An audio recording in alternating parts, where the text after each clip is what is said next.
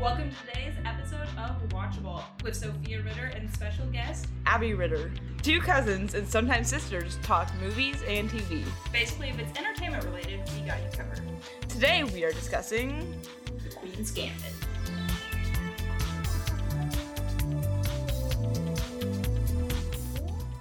Like you heard in the intro today, we're not joined with Bethy, but we're joined with my little sister Abby, an environmentalist and all around plant nerd.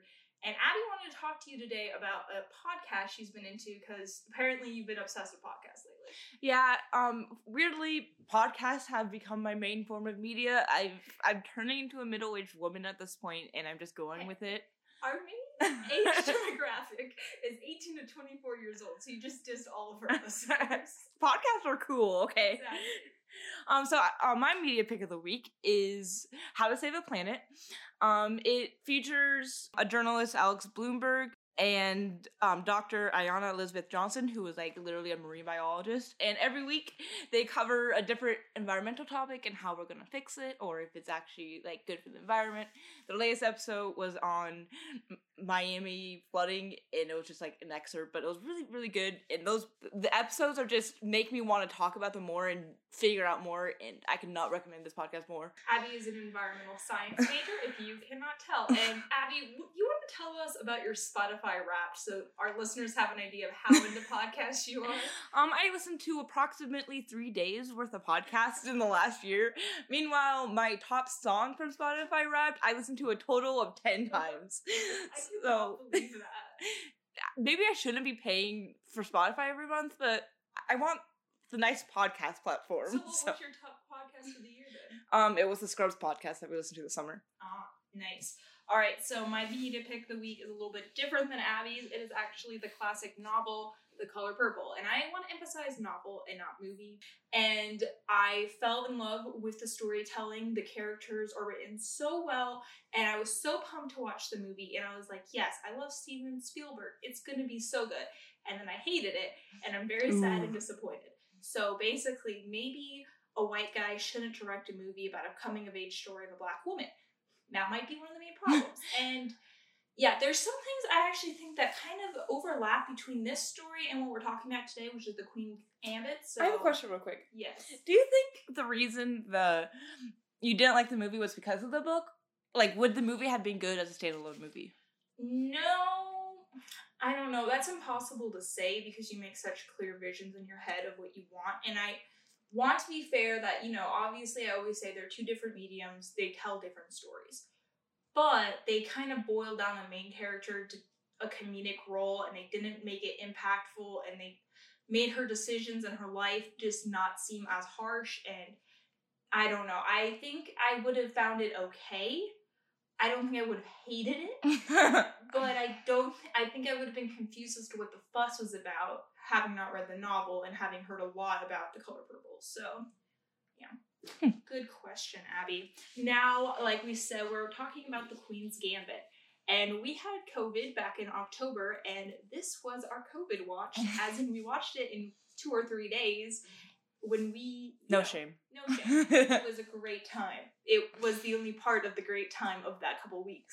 when I I actually, how I was exposed to the show is I walked downstairs and you guys were watching it. Is that, you guys just think it looked good and put it on? Yeah, I was actually just like um reading something on the couch and I looked up and mom put something on. I was like, "Oh, we watching this?" She's like, "Yeah, I want to try it out." You know, God bless her mom. Yeah, It's one of the first times she's ever found a really good show. So right. Sometimes mom can do that. She's like, "Oh yeah, I'm gonna watch this," and it's a good show. sometimes it's not. oh yeah, for sure. Sometimes it opens on like a sex scene, and my mom goes, "Oh, oh, oh," and then turns it off. I we love to watch like historical pieces with our mom, and so this kind of hit all the boxes for us. Oh, for sure. Especially since the main character was a redhead and everything. yeah, I don't know why that just. more it's- risque and with an e, kind of. Yeah, exactly. All right, let's start off with our character chat. The main character, of course, is Beth, Beth Harmon. and when we're first introduced to Beth, um, it is at the orphanage. Is that correct? oh no, we first meet her on the drive to the orphanage, but yeah. Yeah. Okay, one of the things I want to talk about that's really interesting about this show is you're kind of introduced to a different show than what it ends up being. And when we have recommended the show to other people, this has turned a lot of people off because you think you're watching a show about a girl growing up in an orphanage when really it completely changes after the first like I think it's halfway through the second episode and it's basically a completely different show. Yeah, and it's really interesting because um we are kind of to try to make viewers not think it's a show about an orphanage. They have like that one introduction scene mm-hmm. right at the beginning where she's running late to that really big match with Bell with um Borgov, and and then you're like, what's happening? And then all of a sudden she's an orphan. So it was kind of interesting how they did that because then I really did honestly forget that the show was going to take place outside the orphanage because. I kind of like stories like that for some reason. So I was just kind of so involved in that. So, do you think they should have spent as much time in the orphanage as they did? Or do you think it kind of resulted in people being able to turn off on the show? I personally don't really have any faults in the show. I think it was well done. I think watching her establishing her character so well, well developed characters are the heart of any good story. And yeah. showing her orphanage as long as it did, it really made all the choices she made throughout her life make a lot more sense. And you kind of had the background as to why she was so closed off, why she was the way she was because you saw her grow up in a sense, but then you're taken out and watch the rest of her journey. Yeah, that's kind of what I got out of it too. Um, I just listened to the book on Audible, and they devoted about the same amount of the book to the orphanage, mm-hmm. and I really liked the parts with the orphanage because it just really shows why she's kind of like a little bit crass and a little bit like um what's the word for it dry later in her life. So it, it kind of just sets up who she is as a character. Because like as soon as she comes into the orphanage she meets mrs lonsdale and you can tell Mrs. Lonsdale is not her type and that they're not going to bond over it. She's like, You're going to have a better life here than you would have had. And this girl just lost her mom. And she's like, Uh.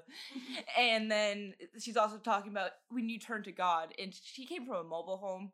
So I don't think she, I'm not thinking she was probably very religious before, given her, her home life and everything. So I really like how they like establish that because then it shows like how she doesn't really have any like parent figures within the orphanage because there's not really anybody she bonds with until Shaibel comes in. Yeah, and I think that makes a lot of sense as we go into her being adopted. You see, this is a full spoiler podcast, by the way when we go into her being adopted, one of these days I'll remember to say it before we start talking. I mean, why would you listen to an episode of The Queen's Gambit when you haven't listened to, watched it yet? A lot of people do to see if they like it. Oh shoot! Shout out to my friend Christy who does that all the time. so we start when you see her growing into adolescence. She doesn't really know how to communicate with other people her age because the orphanage was kind of a fend for yourself situation. You know, the strongest survive and get a move on kind of. She doesn't know how to interact with adults very well and like her mom especially when she first moves in she doesn't know how to talk to her because all the situations she's had in life have been abusive one-sided relationships and so really she was set up with no way of knowing how to have a human interaction and she kind of channeled a lot of what she wanted into her chest yeah and it's interesting because um she's set up as kind of like a softer character because she's like like touching her dress and like the embroidery on it longingly and she has a like stuffed animal and that quickly just like dies when she's in the orphanage. Because like even later in the episode um i think mr Ganz gives her when mr Ganz give her gives her the doll she doesn't want it at all which is like i think like a couple months ago she might have but like all of like the sense of sent uh, like being sentimental and stuff just left her when she got there and i actually wanted to talk about the sense of femininity in the show because I think it's really interesting. A lot of times we have backwards femininity in media where we do things like have girls be like, oh my gosh, I just prefer to be friends with guys because they're less strong. Like things like that. You know what I mean? Like women kind of hurting themselves in their own portrayal. And I think the show does such a great job of showing that femininity is not a weakness because as she grows into herself, she becomes more into fashion, more, you know, like high maintenance and just she really embraces her feminine side and and she's like so unashamed of it too, which exactly. I love. And the more she grows into herself, the more she embraces that. And the times when she was kind of in that orphanage without any personality, she didn't have that. So it's not used as a weakness in the story. And yeah. great to see. And I like that because like whenever she was like getting interviewed or something in the book, she would always be like they would ask about how it felt to be a woman and stuff, and she would get so angry. She's like, the boys aren't asked how it feels to be a man, so why are they? My gender isn't important. So I really like how they like mm-hmm. channel that through the show. Anyway, we let's wrap up on the orphanage now because we kind of talked about a lot of stuff. We haven't talked about my uh, uh, Shaibel. That is what we're gonna do. so let's talk about how she has learned to play chess and that relationship with Shaibel. If you want to talk a little bit about that. So yeah, it, their relationship is really interesting because they never really bond that much. Like they never had that like deep conversations or anything with each other. It's just very much she's good at chess, so they play chess together. Mm-hmm. And like they bring like he obviously talks about her because like he- she goes to high school and stuff, and she meets other people who play chess. But it's it's so weird because like she he is like her only adult friend, and they still are just very dry and very like they don't want to get close to each other. And I think it kind of channels into how both of those characters have probably experienced so much loss, and they don't want to get close to more people. it's interesting to note that her uh, parental figure in the orphanage, even though he is probably one of the best things that came, it he is probably the best thing that came out of that for her because it led to her pursuing what her rest of her life really entailed, and he still represents all the core things of the orphanage, which is like repression, closed off from emotions, Yeah. very dry. And it's just interesting that like he was the best thing that came out of the orphanage, but he still represents most of the orphanage. Yeah, it, that is really interesting, especially since like even to the end at his funeral, uh, Mrs. Lonsdale doesn't come even to the funeral. Like I know she's old and like decrepit at that age, but she, the man probably worked there for like years upon years, and he, there still wasn't anybody from the orphanage at the funeral. So it kind of shows how he was this like hidden um character or hidden person within the orphanage. So I thought that was really it, so. Like when Beth came along, he's like, "I don't know how to talk to anyone. Nobody here talks to me." So it was an interesting. So, what did you think of the ending with Shaibel and her going and realizing that he meant a lot more to her than she thought? You know, like because a lot she probably thought she exaggerated the relationship in her mind, and then she found out that he was valuing it more than she thought she did. Yeah, that was like honestly like one of my favorite parts of the show. I was like bawling when I saw like he had all the things pinned up of her. Mm-hmm. It was so sweet because it was like an amount of emotion he never really allowed himself to show. At, mm-hmm. at least when we saw him. So like the fact that he was like cher- like cherishing it so much and looking out for her, it was just such a sweet moment. It was like such character development for both of them.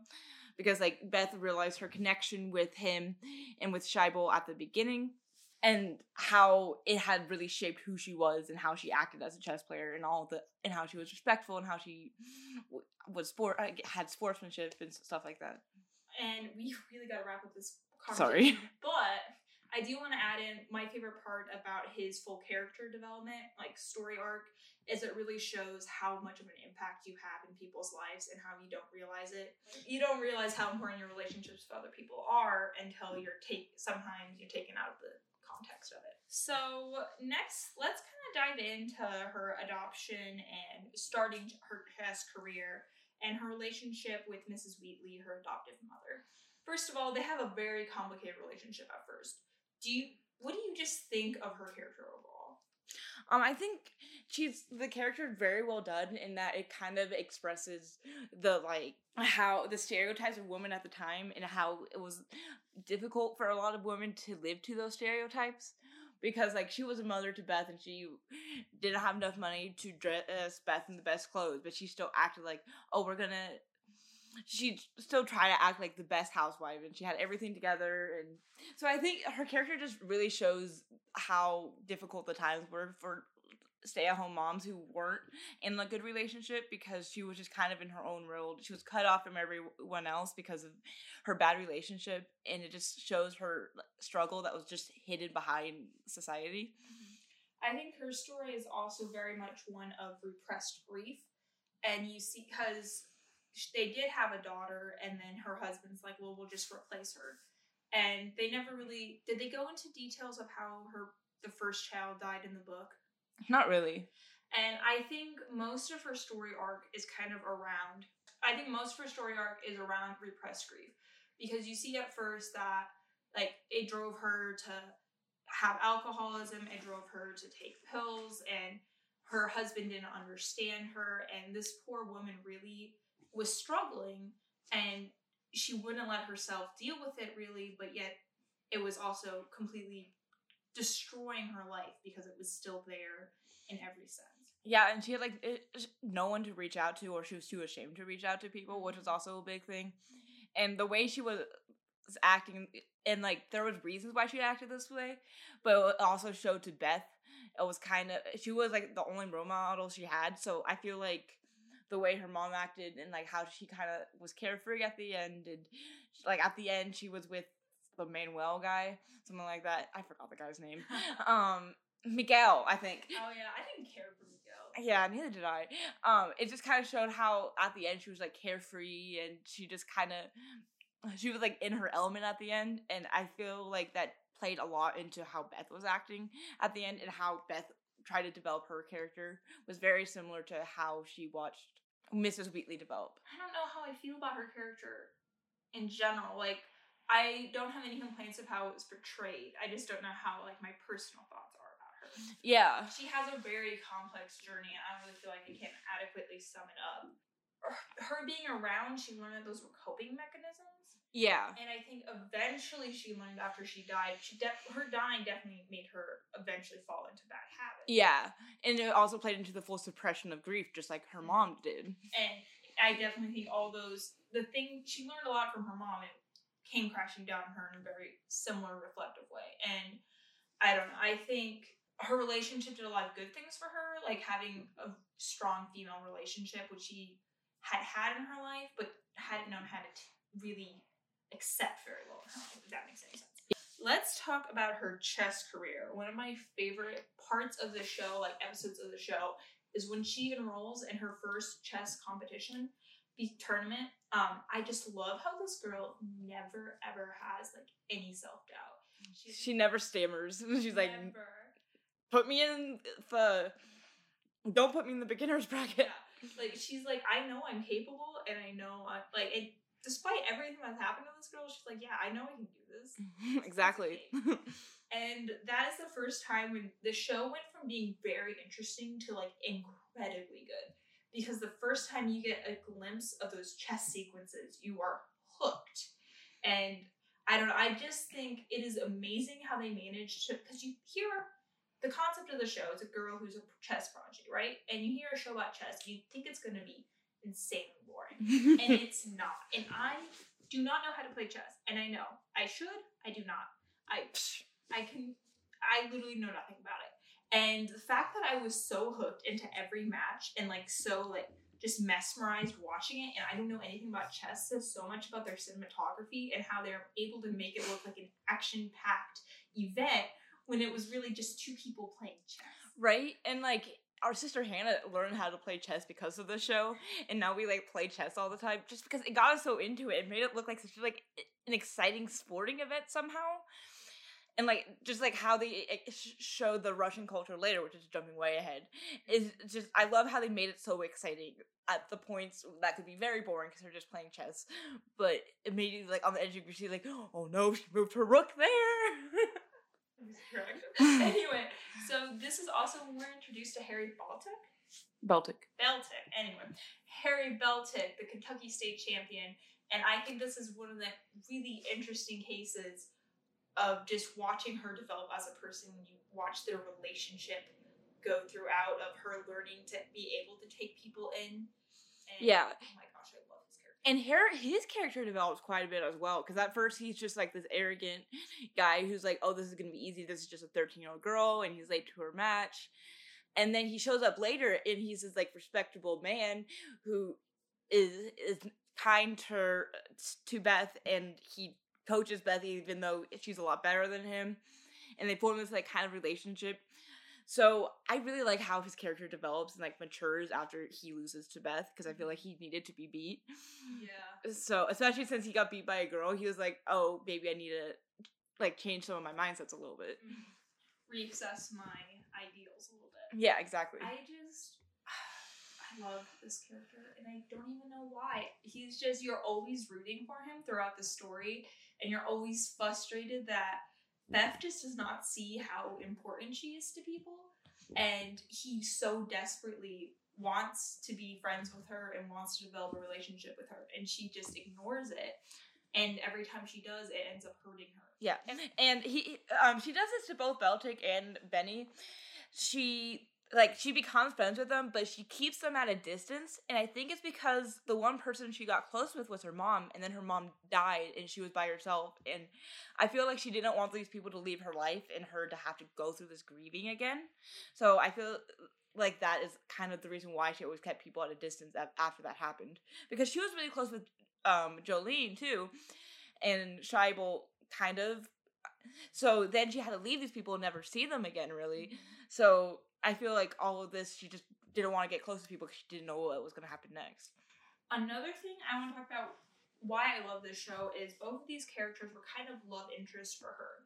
But at the end of the day, it love interest did not end up being important at all. Right. Her defining moment when she really came to herself to be her strongest version of herself is when she let people in and when she let herself have relationships and have other people help her. And I just think it's so like important and cool to see that the two love interest, and there was another love interest that's very confusing. I don't really like him, but so we're not going to get too much into him. But I just think it's really awesome that two of the love interests you see at the end are basically just strong friendships. Even though I am shipping her and Beltik, I'd be happy if they got together. but I just love that that is the end arc for a female because you yeah. never see that. Idea. That's not the what's the main idea of the show. That's not what they're trying to accomplish. Exactly. So I feel it definitely plays into their strong feminine strong feminist vibes that they're getting from the show and that they had built on for so long. Like a bunch of men helped her reach her goal, but overall in the end it was her her being able to let other people in, her being able to overcome her problems with addiction. It was all her that made her be who she was and it wasn't her relying on men. And like some people might look at it that way, but it's not the case at all. Like, you know, like she became stronger when she let a man help her. No, she became stronger when she realized that she deserves to be helped. Yeah, exactly. And it's interesting because I really liked. Let's move on to sorry. Let's move on to Benny Watts' character. I love this character so much because like I like how he sees that she has a problem with addiction and, and with drinking too much. So when she's staying at his apartment, she's not allowed to drink and she's not allowed to take these pills and it's really good for her and she gets like better at chess than she uh, she improves more at chess than she ever does during this time and she's isolated and she's just with him. He is and he is honestly i think too good for her because she keeps like dismissing him and he he gives her so much and she's just constantly like mad at him for no reason and she kind of takes advantage of him by sleeping with him and it's a full thing that i don't i think he was incredibly kind to her and she never appreciated it enough. I think she kind of acted that way with Beltik as well. Yeah. And I don't know, I personally did not like him very much at first. Like I were you the same way? Like when we first were introduced to him, I thought he was just an arrogant asshole. And I'm like, oh my god, he's just like the kid at Quizbowl who thinks he's all that or determined. Right? Honestly, I just got the like country stereotypes out of him, so I didn't like him. oh my gosh. But he grew on me. Because, like, you were first, like, it, it, like, the way he's introduced, you think he's going to be a scary character because you're like, oh no, he has a gun on his waist. so, you think he's going to be scary. So, they kind of, like, play with you a little bit because then he's just, this, like, really nice and, like, approachable guy. And you're like, what? I love how they played for expectations and how, like, you end up, he ends up being kind of a sap and you just love him. So we've already talked quite a bit about like her coming together for cooperation and that like being her defining moment. Is there anything you want to say specifically about her rivalry with Borgov? Um, I really like how they portray like the fear that everyone has with the Russians. They talk about this a lot in the book too, and like when she see like when she plays that young kid at one of the tournaments, he's very serious and he's very like groomed and like meant to be this like amazing chess player who's going to be real champion by 16 and she, there's this like kind of fear around the Russians. Everyone's like, "Oh no, you can't beat Russians; they're a different breed," and that kind of it's just a portrayal of those times too. So I th- thought it was a good extension of that. Mm-hmm. And I thought it was interesting when they did start to break down the facade of what they had built up the Russians to be as like chess robots. When she actually goes there, and like one of the guys is like, "You're great," you know. She says that to her after the combat What's his name? I love him. He's he like was so sweet. Gentleman. Yeah, the guy who like looked like a mop. It's when you like started seeing the humanity of the Russians. yeah. series finale is so good. Yeah, because at the end, she the very last uh, scene, she is like playing chess in the park with all these Russians, and all these like men just go to the park and play chess, and it's so sweet because Exactly. wow, that's a really good point that it shows that they're actually humans and not just mm-hmm. these like evil robots. Because you were told throughout that they are just like communist, like type chess monsters who all they do is like think about it like a machine. And then when you actually go there, you see that chess is actually a community thing for them. Yeah, It is how they bond. It is how they relate to people. It is a sport for them, just like how any sporting event is for Americans. So I just thought it was so cool that we saw. No, it's a giant community bonding aspect. It's not like heartless people just playing chess. yeah, and it's really cool because they make Borgov's character very one dimensional. Mm-hmm. He's just a serious, stereotypical, very serious, very good Russian chess player. And so I really like how then she goes to Russia and the people are a lot more than just what their chess players look like. Mm-hmm. Especially, I love the scene where she like eavesdrops on them helping each other because not only does it show her that like the best need help, but Yeah. it also shows so much humanity in all of those characters. And it was Yeah, that's so much true. Fun to see that scene. All right, now do you want to talk anything about her addiction before we go on the last itty bitty things about the story?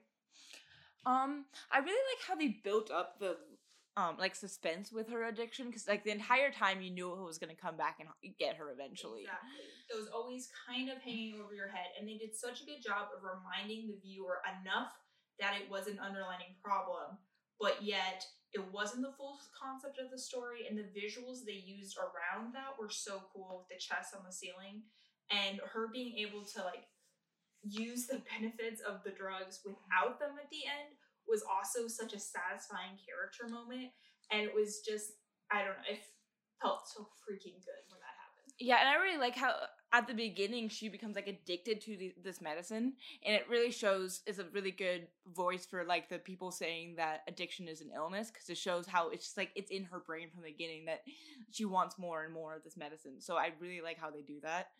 and it always was her coping. Yeah, exactly. And also, it's interesting because in the book, she would take the like save the tranquilizers in the orphanage so that she could actually sleep. She didn't save the tranquilizers so that she could picture chess pieces. Oh, really? Yeah, and like she would picture chess pieces, but she didn't take the tranquilizers because she just couldn't sleep in the orphanage because she was so creeped out by so many people being around her. Mm-hmm. Well, while we're on the topic of the book versus the movie, let's go into that conversation completely.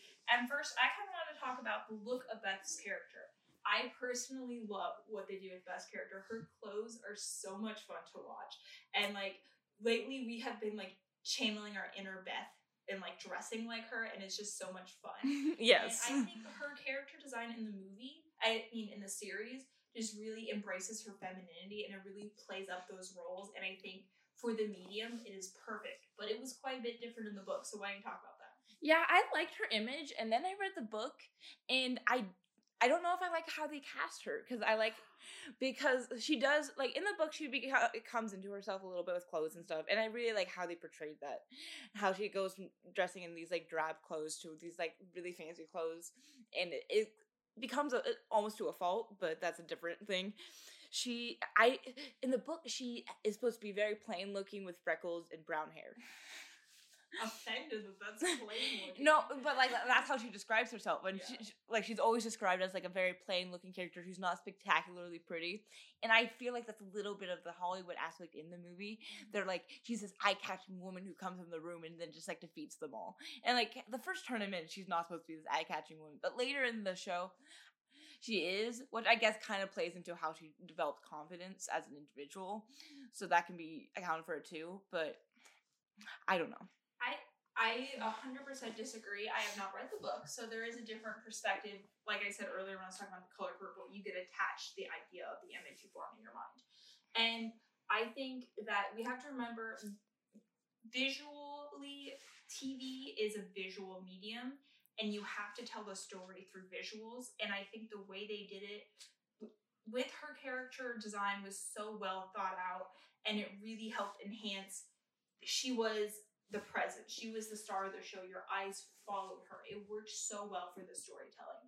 And honestly, I just loved her character design, and I, I'm just obsessed with it. And I don't want to fault it in any way because I don't agree. I feel like it was one of the like tropes of Hollywood though that they made. I guess they always do. They made the main character so I ca- like so like she was a woman, so she was beautiful and eye catching. Everyone was looking at her, and I kind of hated that part. But at the beginning, she was very plain looking. Her That's true. hideous. like, and even in that first Time magazine photo, like she would not smile. Like, her, wasn't her hair still kind of ugly? yeah. Like she was more plain in the beginning than I think you're remembering because she Yeah. does grow into herself more as the series goes on. That that's very true. It it is like it definitely visually shows how she develops as a character. So I guess I can live with it. Yes. Okay, another thing you wanted to talk about with the difference between the book and the series is the character of Jolene. And so we actually haven't talked about Jolene at all. So why don't let's just have a full discussion on her, but start with the book difference. So, um, the main thing with Jolene that was different for the uh, um book is in the book they kind of express how these girls are going through these uh, are going through puberty and are getting their periods for the first time and are like becoming like attracted to other people and they really show that through Jolene because Beth isn't going through puberty yet. So, so like Jolene at one point actually sexually assaults Beth and she just kind of gets over it in a couple days and she's like it's, it it shows what the conditions in that orphanage are that they feel so isolated that mm-hmm. they want like like a loving touch that much that they would resort to mm-hmm. this kind of thing because they because she knew Beth was vulnerable. And I kind of I like how like they had her kind of build up from that and that they didn't make her like a terrible person in the end it was just because of like her history. But I also kind of understand why they took it out of the show. Yeah. So something kind of similar in the color purple, and that I was actually very pissed about them including in the movie because the color purple obviously was very condensed and because it was only two and a half hours out of like a long book, you know. And one of mm-hmm. the things they decided to keep in the movie adaptation was a scene with one of the few female friendships she had about her telling someone to beat her. And it's very complicated storyline. But anyway, by reducing their friendship to just that scene, because it's a visual medium, you cannot get over that. You know, it takes a lot for you to understand that. Some concepts are too complicated if you don't have a long enough storyline. And by including that scene in that particular movie, I don't know if you're following this at all, but by com- including that scene in that particular movie, it completely ruined that female friendship. And female friendships are so often overlooked in media, and they're so often not respected enough, and they completely ruined it in that movie. And so, by excluding it from this, if that would have happened in the show, you would never have built your trust back with jo- Jolene. ever. yeah true There's no way really in that kind of a format, unless the full show is about those two, that you would be able to like see like, oh, that makes sense what she forgave her. Because when you visually see something, your mind is going to remember it more and associate it with that character more because you don't have as much time. That's true. And I do really love how they portray their friendship, mm-hmm. especially at the end when it's like they don't it's not a guy that runs and saves her, it's her friend. And it's just they have each other in like a cute innocent friendship type of way, which I feel like wouldn't have been there if they would have included that scene in the show. Mm-hmm. So I I think it was a definitely a good choice for them. I also just love Jolene's character because like she's always this like rebellious type, but she also knows it's not going to do anything. She's not going to get adopted, so might as well have a little bit of fun while you're at it. Yeah. And another thing I wanted to talk about with the book was you were saying it was surprisingly accurate, which really surprised me. Yeah, normally I read the book or something after or before, and then they I'm like they're not the same story. Mm-hmm. And there were a lot of scenes that were just word for word the exact same thing. And I really like that. Like with how like when Mr. Wheatley said you can have the house, like and then he said you couldn't. Those were those two scenes were played out like precisely and like the visuals were exactly as I would have pictured them. So I really appreciate how they really went off of the book. They added a couple things in there, like she didn't actually drink the night before she lost to Beltik in Paris. Oh, really? She just lost to Beltik because he was better than her. So I thought it was, in, and then she went into a downward spiral after that. So I thought it was interesting how they changed that. I I don't. I'm trying to figure out why they did that. Um, like I don't honestly disagree with it, but I just I want to know why Yeah. because it made her look like she only lost because she was a worse player than Beltik, when in reality, um, no, no, she don't. It made it look like she lost because she was like late and drunk and hung hungover. When in reality, she was just worse than him. I And I'm talking about Borgov, not Beltik. Oops. Oh, I think why they did this, and I don't know how I feel about the change either, is because they constantly are trying to show that she is holding herself back from being as good as she could be, and I think that was kind of what they were going for by making that change. That's a really good point. Like I think that's probably why they changed it because that was kind of the full message I got that she was constantly holding herself back and not letting herself be as competitive as sh like she was capable of being. Yeah, and like that scene played such a big role in the uh, show because it started the show. So I, I think well, because they showed her taking pills, it kind of was like her taking pills is gonna come back. Pay attention. So I feel like they just added it in there because it helped build the message better. One last thing about the book before we finish up our conversation on the show and book. If would you recommend someone who had just watched the show to read the book, or do you think, eh? Yeah, definitely. Um, I listened listened to it on Aud- um Audible, so I I listened to it a lot faster than I would have actually re- read it. But I would definitely recommend it because it's exciting and you really get to a lot more perspective on Beth's character and how deeply flawed she is by like just because it, the story is told through her perspective. So mm-hmm. I really like to just be able to read things through her mind. All right, and I think that can wrap up our conversation on the Queen's Gambit. Clearly, we love this show.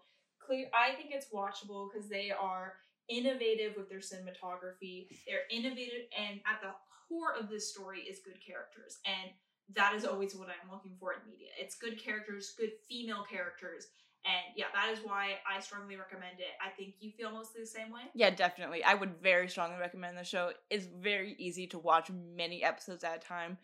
And even though it's kind of depressing there in the middle, it become it has a very good feel at the end. Such a good payoff, Yeah, such a good payoff.